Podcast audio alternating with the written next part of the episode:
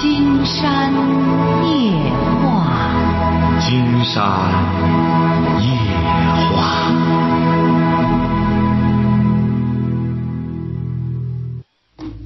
晚上好，听众朋友，我是您的朋友金山，很高兴和朋友们相会在午夜。马上接我们朋友电话哈。喂，你好，这位朋友。啊，喂，你好，是金山老师吗？啊，没错，我们聊点什么？啊，我是我也是一名学生，就是你原谅我，就是最近感冒，可能嗓子不太好。不是您多大了？您学生，您是多大了？啊，我现在上高一，是十六岁。啊，好，就是我，我是第一次听您的节目，就是最近有些问题困扰我，想跟你交流一下。可以，可以。呃，就是目前呢，就是准备要，我准备就是打算要出国，但是是上那种类似于学校那种国际班，就一方面，呃，在学校周一到周五上这种国呃国内的普高课程，然后另一方面周六还有业余时间要。准备出国的呃 A level，然后将来准备去英国，然后将来还呃目前还没有学雅思，但是将来有有计划要学雅思。就是目前呢，问题主要是感觉现在精力不太够，一方面要坚持就是繁重的这种普通的高中那个课业的课业压力，然后一方面，然后我又想提前一年出去，也就是说在高二结束的时候想拿到大学的申请书。嗯，所以我我我我我下一步想就是想有计划休学一年，就是想问一下金山老师的意见。不是你怎么可能呢？你在这边你还高中还没毕业，你就去申请人家的大学吗？他允许你吗？问题是国外他允许你直接申请大学吗？是，我是学一个 A level 课程，就是英国大学一个入学考试。它是针对于全球化的呃全球的学生，你只要通过这个入学考试拿到拿到呃像是三个 A 或者是更高的一个成绩，然后你通过他的尤卡斯平台就能申请英国的大学。哦，他是通过这这么一个这个这这么一个中间的环节。对，一个一个这是个平台式的，对。他看来主要是学语言。不，它主要是有几个课程。基本上是以数学、以理科为主。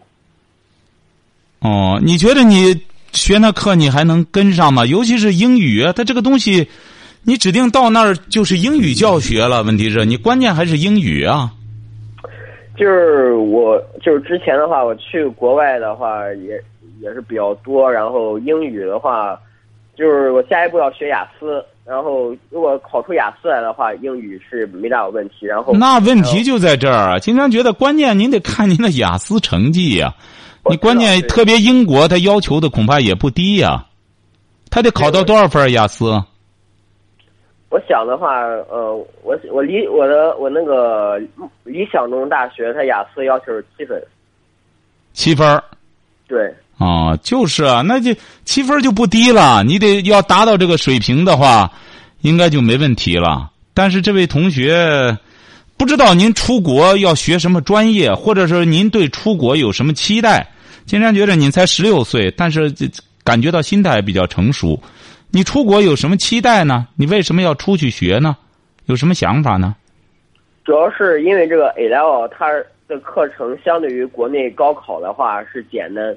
就是说，你同样的努努力程度，你可以在国外申请到比呃像清华北大更好的大学。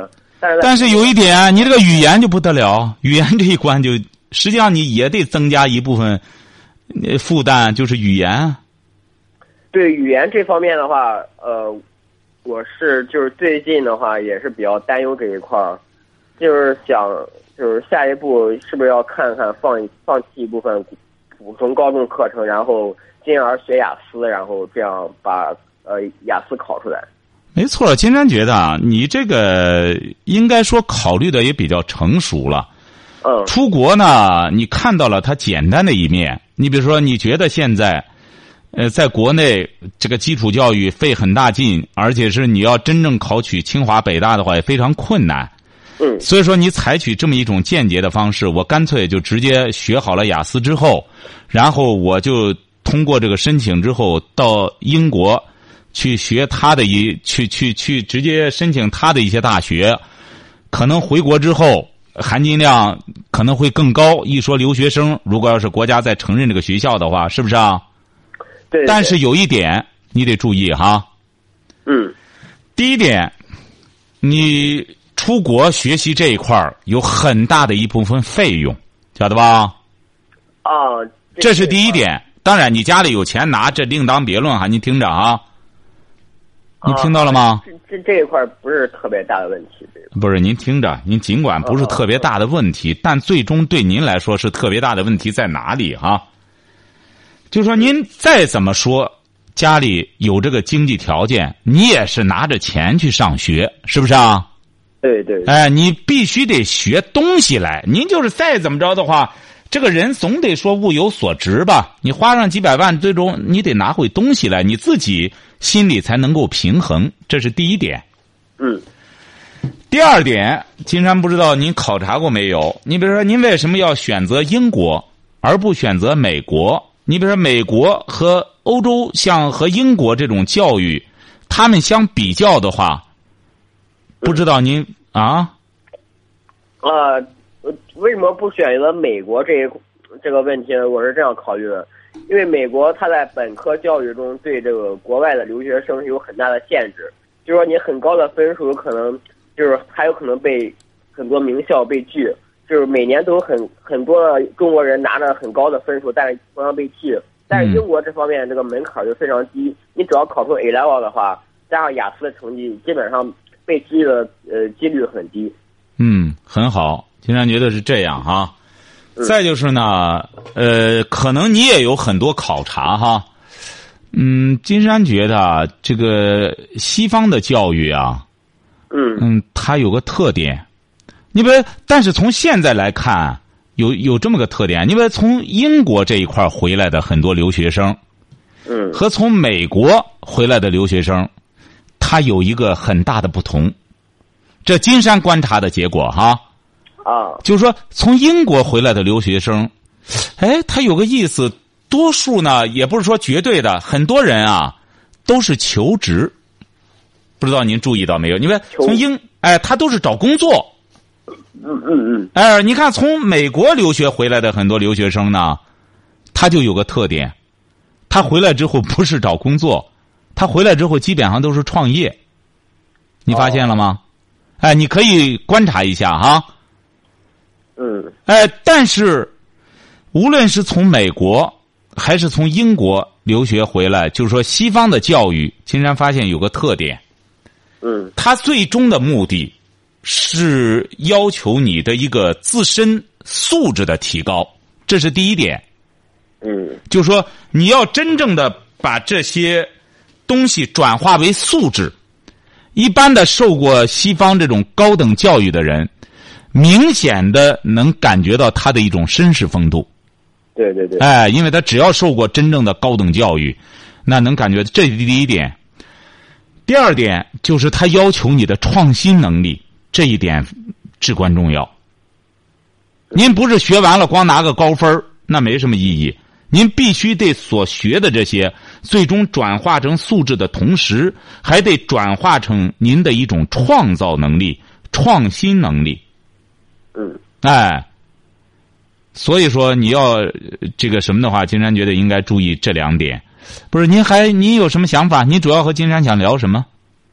我主要是想聊一下，就是如果我放弃普通高中这个方面的就是课程，就是他一些国内的这种一些素质，一包括这种基本能力，这基本教育，它有没有损失？当然有损失啊，有什么影响？当然有损失啊！你要让金山给您提建议的话，应该如果要是您高中还能学得上的话，应该学完中国的高中。为什么啊？会考啊？就是我我不打算是高考。这不金山就给您说嘛？为什么要学完中国的高中哈？嗯。实际上，中国的高中啊，金山看了看现在的统编教材啊，啊，应该说编的也很不错。嗯，晓得吧？他这个，呃，尤其是你要能够掌握中国传统文化这一块儿，也是很有必要的。嗯，对。你学了这个之后，因为中国的大学呢，呃，为什么你到那时候你要愿到国外去读可以？因为他你真正高中毕业合格之后，中国的大学很多课程都是对高中课程的一种拓展。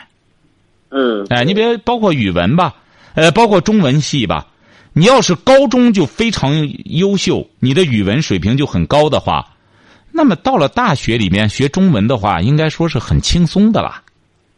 嗯，所以说，中国这个高中的课程啊。嗯，金山觉得，要是有条件的话，应该学完，也差不了这一两年。您这一两年之内，既然是没有高考压力的话，你应该说学起来也比较轻松。在学习中国的这个高中课程的同时，呃，你你也说到了，说去英国，有的时候他可能反而这个很多学习压力比中国还要小的话，您这时候趁着年轻增加点压力，又有什么呢？再就是一边读着高中，一边把其他同学。实际上，现在高中你真正这个用心学的话，耽误不了你多长时间。尤其是你再不参加高考的话，你完全可以把更多的时间拿出来学英语。嗯，是不是啊？你一边学习中国的高中课程，最终也参加参加高考。你比如为什么人家上次有一个同学？他是被英国哪所学校录取了？好像还是山东那个同学。哦，已经录取了。哎，他也不知道怎么着，他也没参加高考呢，他就被录取了。结果是，他就一直等。他说他一定要参加高考。你看。这个当然，他也有这个实力。他是觉得不参加高考，我说白忙活了吗？这些年，金山也不是说非得走完这个形式，非得参加高考。实际上，中国这个高考啊，嗯，应该说是一个含金量挺高的一个考试。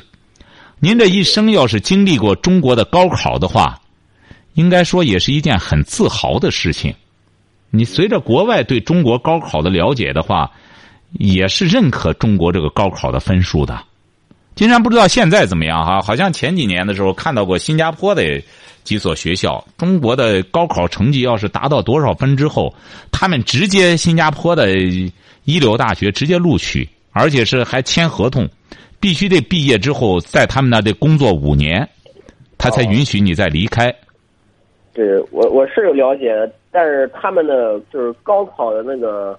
他那个分数要对等于，然后国外这个大学他那个呃排名的高低的话，还是嗯竞争力还是不是很大的。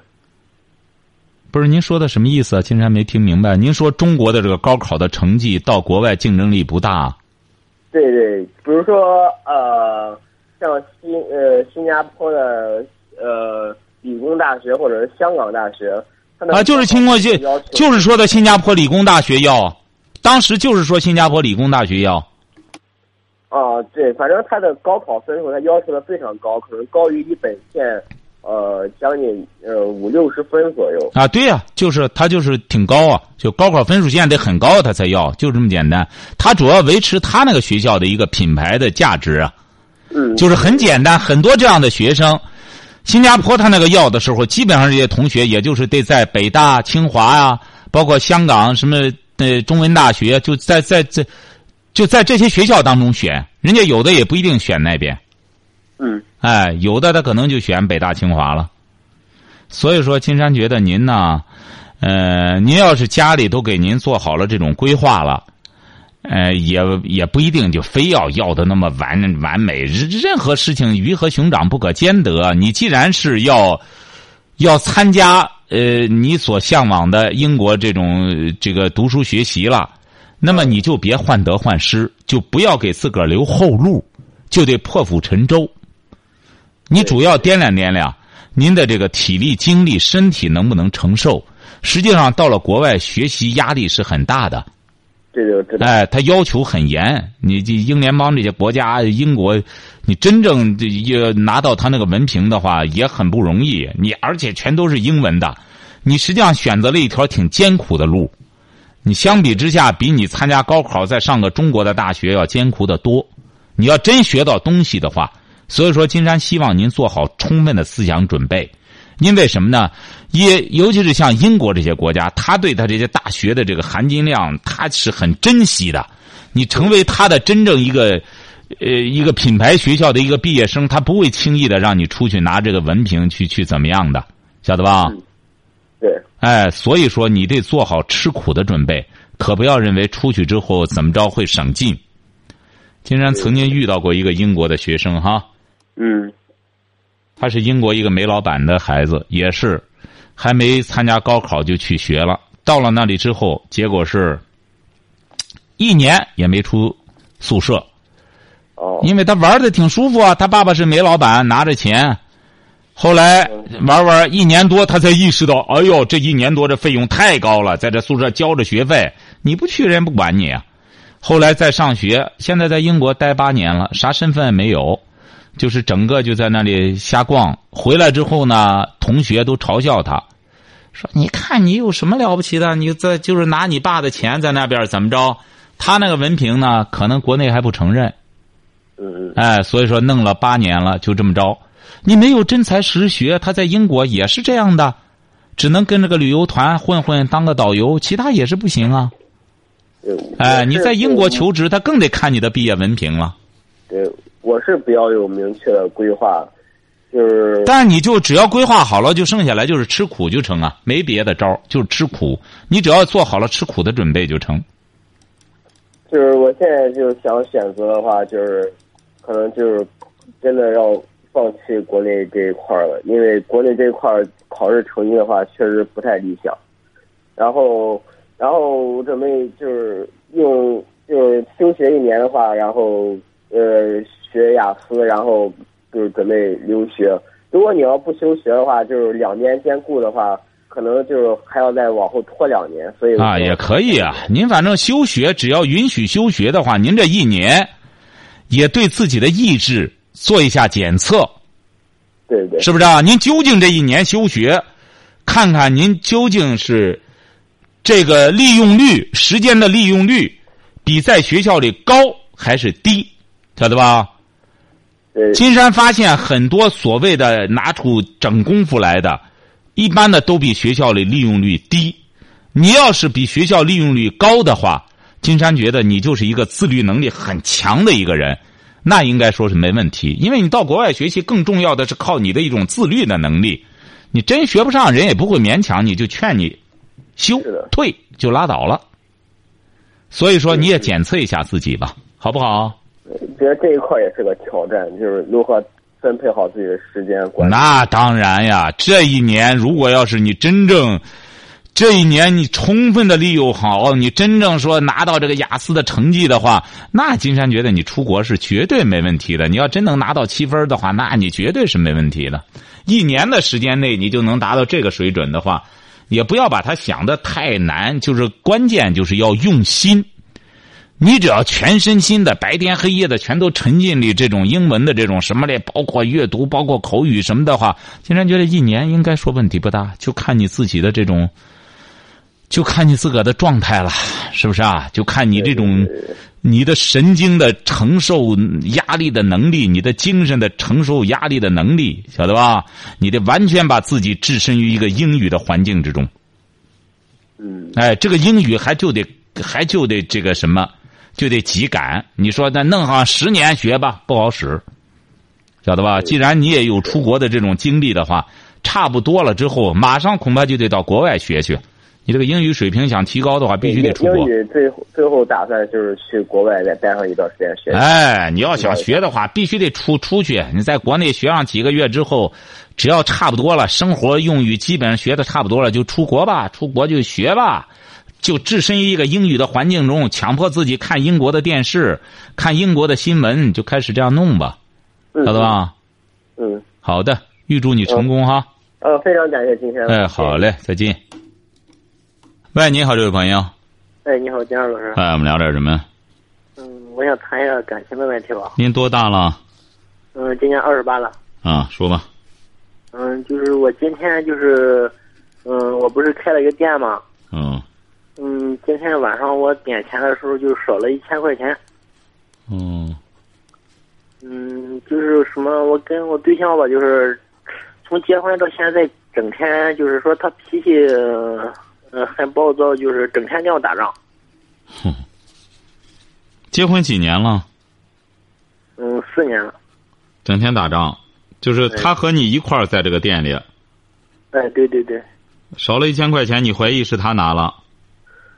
嗯，就是我不是就是，呃，第一个我不是有一个小女孩嘛，啊，嗯、就是刚有一个小女孩的时候吧，整天跟我打架，就说离婚离婚，整天跟我说着，就说离婚啊。嗯。嗯，倒是后来现在就是又就是她现在又怀孕了，嗯。就从从怀怀孕这个这个怀孕之后，她就不说了，就是说你就是整天和也是和我打仗吧，就不说离婚了。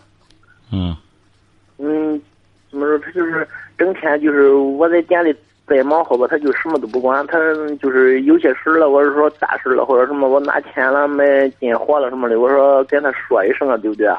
我说看一个什么好东西了，什么不是谁管钱啊？不是您这店里谁管钱啊？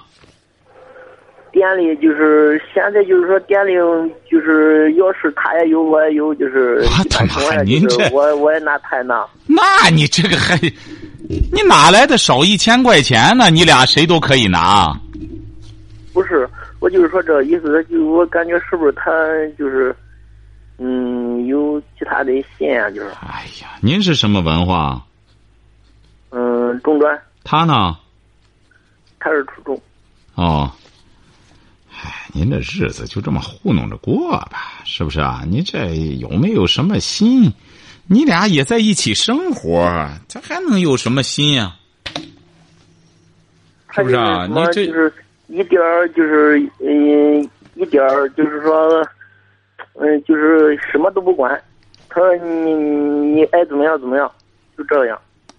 啊，这不挺好吗？放开了让你干，但是我忙的时候他也不管呀、那你就不管。哎呀，这个人啊就是这样，您听着哈。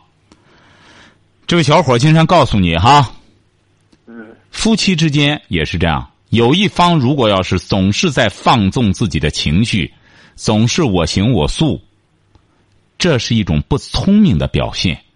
那么你就明白了，那么这个人是这样的人。至于你怎么打算，你可以有你的打算，这是第一点，晓得吧？第二点，您说他就和你这样过着，他本身也没有这个管理的能力，他就让你做，一切都是你来管，那你就管好了。如果要是忙不过来，你就雇人呢。这个人，您说这个当官的和当兵的有什么区别啊？人家当官的不就是通过自己的能力高，在管事儿，最终管事儿越来越多，他就是一种能力的体现。因为我们有些朋友又对当官的有意见，你又当不上官你又不能干什么，你这不这这弄这不自相矛盾吗？你没那个能力当不上官你再嫉妒人家有什么用啊？所以说，像你也是这样，给你权利了，你老婆不管，她不和你争这个官那么你就是你这个小卖部的主任兼总经理。你怎么设计？你怎么规划？你又攀比他，你管事儿，那么你就有权利，你就可以支配你们这个赚的钱的这些钱财，那你就管好了，晓得吧？嗯哎，你要不要和他吵了？他已经把权利给你了，那么你整个这个店准备怎么发展，这个钱怎么用，你都一个人就说了算了，你就想怎么管就怎么管了，晓得了吧？我就感觉自己太累了。你不是累，你是无能。金山刚才告诉你了，你要忙不过来，她又怀孕了，你可以雇个人和你一块儿忙活。嗯，店里有人雇了雇人了，雇人，但是钱方面就是经常把账整差了都。那你以后就明确规定，钱由你来管。你进一次账不就整个管起来了吗？进一次或者管起，他用钱在你这儿要就成了，这不就结了吗？你看我有时就是说我出去的时候啊，就是说我店里的人在这干干活了什么的，我我有点我有点事情出去了，他就说，嗯、你还干不干？不干关门走，他就这个样。是谁呀、我对象给谁说？给你啊？啊，就就是我一出去就给我打电话，我说我买个东西，我也到那里问问价，是不是？不是，那你老婆就整天还在店里盯着？他没事看孩子。不是，您的店就在家里吗？不是不是，我店里我们在店里住。您的店也不大呀。嗯，店里有嗯不算大，雇了两三个人就是。干嘛的店这是？啊？干嘛的店啊？嗯，就是嗯卖那个嗯什么卖那个就摩托车什么的，就是销售我们批发什么的。您这个今天觉得就不好说了，因为你也没有个管管理的什么章程。对对对。你老婆就在这里逛荡着，弄着钱就这样也没个数，你这个不好管了。你这么一个松散的这么一个店，又没有管理章程，你也很难干大。所以说想干大，你先拿出个方案来告诉你老婆。你说要咱这样干，我没法干。那么就拿出个方案来，以后怎么办？进货这一套账都是我要建立健全起来，我这样也好管人。钱怎么收，一切我来管，要么你管，要么我管。你又不敢说话，整天完全由着你老婆。她想和你离婚，你就光等着她判决；她想和你过，你就这么过。你想，这位小伙你这个谁能救得了你啊？最终还是在你。你一个男人要硬不起来，你整个钱上、财务上你也管不起来。哎，他也瞎掺和。你这个店管理上你也说了不算。你这个让金山怎么给您出主意啊？你整个来说就是。你就没有这能力，要么就让你老婆管，整个他管着。你说我打杂好了，你爱怎么管怎么管。再者说了也不现实，她已经怀孕了，所以说你就硬气一点，把这一切都管起来，账可以随时给他报，咱这收入情况怎么样？但整个这个店我说了算，晓得吧？看尝试着和他谈谈吧。我就是经常出去，他自己在店里呢，就是说尝试着和他谈谈。竟然告诉你哈。你没有管理能力，你出去呢，指定一个人来负责。你不是有两三个人吗？嗯。我出去了，你负责收钱什么的，你负责。我回来之后问你要这些货什么的，我盘点的时候你要负责任，晓得吧？不让让你老婆掺和。甭说你这个了，你就过去那皇帝都有个规矩，皇后不能干政，你可以后宫里的事你说了算。那么这这个行政上的事儿，你不能掺和。你这样的话，天无二日，这个国家也不能有两个主人。那么就是我皇帝说了算，其他的事你不要掺和。你一个小店同样也是这个道理。你如果没有规矩的话，你这店也干不下去，晓得了吧？好嘞，再见。喂，你好，这位朋友。哎，你好，金山老师。那我们聊点什么？那个，我想咨询一下，我就是想买套房子嘛，不是？啊，买套房子，啊，交了一万定金，呃，然后首付二十万，我然后现在首付凑不起来了，这不是家里都埋怨我，我想问有什么办法把这首付退了？把这个定金退了？对对对。你就给他说去吧，给他好好说说吧，就说实在凑不起来了，不是不想买。对对对。哎，你就给他讲去吧，你这首付凑不起来，你怎么办？你就给他讲，家里本来就困难，你这首付要再不给我的话，你说我怎么办？但是你要按照规矩的话，啊，可能人家就是不是当时这个定的就是不干什么就不退了？那合同有合同吗？有合同。合同上怎么说的这个定金？对，合同上就像你说的这这这这样。就凑不就就不干什么就不退了？对对对。是不是啊？对。所以说你这个事儿呢，人家要不退，人家也有道理，这都是有合同的。为什么呢？他房地产交易，你说他卖一套房子容易吗？是不是啊？对。他整个再就是现在呢，这该房地产商都得给他那些卖楼的，有的时候和他还是两个环节，没准你一说买一签了合同，那提成都拿走了。我这是我是在中介上找的。中介也是这个道理呀。谁要一办成了干成这活儿，他为什么有些很难退？他就是因为。你这合同一签，这个活就算了了。这是有的时候，金山也不是说绝对的哈。啊。他这样呢，他有些员工的提成啊，就都兑现了。嗯。你再回去要退的话，你说他这个钱再怎么给你啊？但是呢，你可以好好给他说说，给他说说你的难处，看看他能不能哪怕给你一部分，怎么着的话，是不是啊？嗯，你这个没什么别的招，就好好给他哭穷去吧，给他讲去吧，好不好？没有什么好办法吗？好办法，这就是最好的办法。他万一要是不给呢？什么？他万一要是不给呢？不给就不给了，不给你就在那缠磨他吧。你也别跟人家来横的。经常给您说的这个办法就是最好的办法，你别给他来横的，嗯，你不占理，对，你就在那琢磨着呢，就给他什么本来就穷，你看连这个都凑不起来。对，哎，你我们再买的时候肯定上你这儿来，就坐他那儿给他说好话吧。没准儿这个中介要有实力的话，老板一看你整天在那儿，这不影响人家买卖吗？没准儿给你钱拉倒吧。你要一看实在，不是没求中介，我现在就是给直接给那个二手房的房东联系的。什么？你说我现在就直接把钱就给了二手房的房东了，您没通过中介啊？通过中介了，但是我钱就已经就是交到那个房东手里了。您那定金啊？对，哦，您是中介的钱已经交了。中介没交，就是收着中介直接把一万块钱就给了房东了。怎么可能这样呢？这个钱怎么会给房？那中介蹦子儿也不要吗？呃，中介那个意思就就等着就是凑完首付过完户以后才哦，他在收他那个手续费。对哦，那这个应该说你更好说了吧？你就找房东吧，找房东给他讲，实在凑不起来啊，是不是啊？我这不是也着急吗？什么？我也没办法了，现在。哎，就是找房东吧，给人家说说吧，哎，给他说说，那房东就更好办了。这个事儿，房东钱就在房东那里，指定他就没有这不存在这个什么了。你先给人家说说，好好说说，看看对方怎么样。要是这个人啊，就是这样，经常告诉你哈。